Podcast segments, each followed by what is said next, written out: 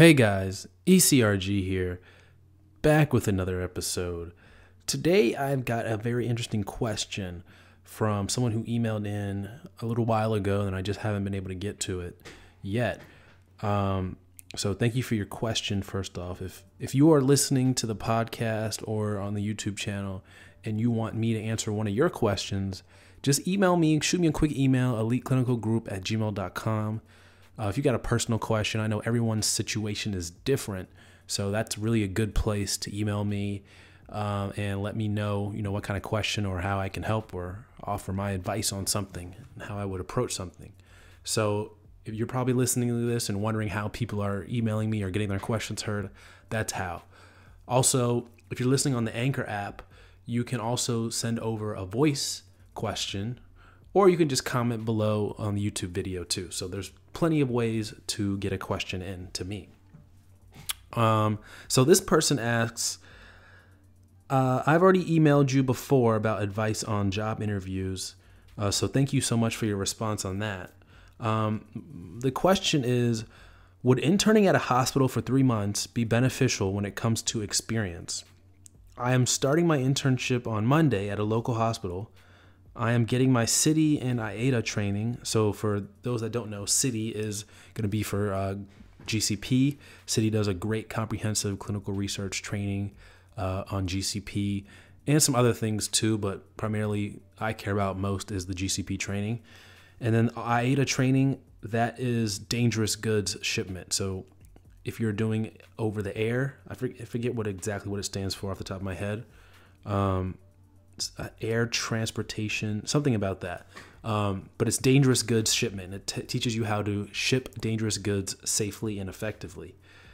Um, and it's actually it takes a lot of effort. I had one study coordinator actually tell me they were not going to do it when actually if you are delegated on the delegation log to ship the dangerous goods, you need a IATA training to back it up.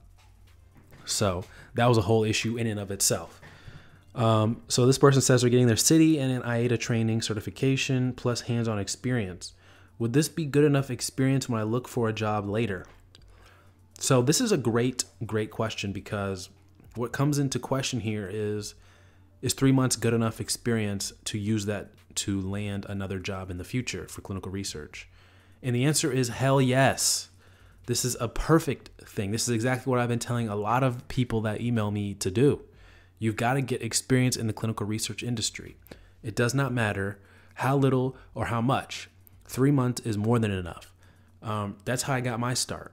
Three months experience, and I parlayed that into a couple different job offers. Actually, a few job offers. Um, it's and primarily a really good one. That was when I got the project manager assistant role full time, where um, you know that's all it takes a couple months experience so if you're in that situation, what you want to do is get in there, learn for the first week or so what exactly you're going to be doing, put that experience on your resume, put the full three month experience on your resume, and start applying immediately. And keep going with the same tenacity it took to get that internship. So you want to shoot for about 200 jobs. Keep shooting. Um, your employer that you're interning for knows that you're an intern, maybe you're getting paid a little bit, but probably not by much. So they know you're going to be calling out for interviews, going to be requesting an hour off, an hour off there to be interviewing and stuff. That comes with the territory.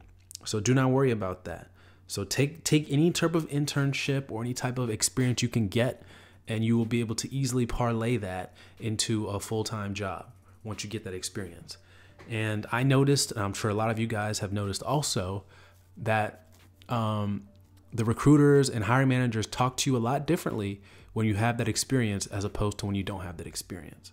So, just want to let you guys know about this. Take the experience, even if it's an unpaid internship, and you can always leave, you can always get another job later.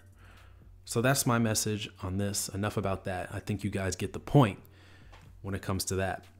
If you're interested in any resume review services, or LinkedIn services or interview preparation services, email me eliteclinicalgroup at gmail.com for any inquiries regarding that. And thank you guys for listening. Um, podcast is doing amazing. YouTube channel is doing amazing. We're growing, uh, about to cross a thousand subscribers. So really pumped for that. Um, if we haven't already by the time this is released. So take care, guys. Hope you're having a great, great day. Bye bye.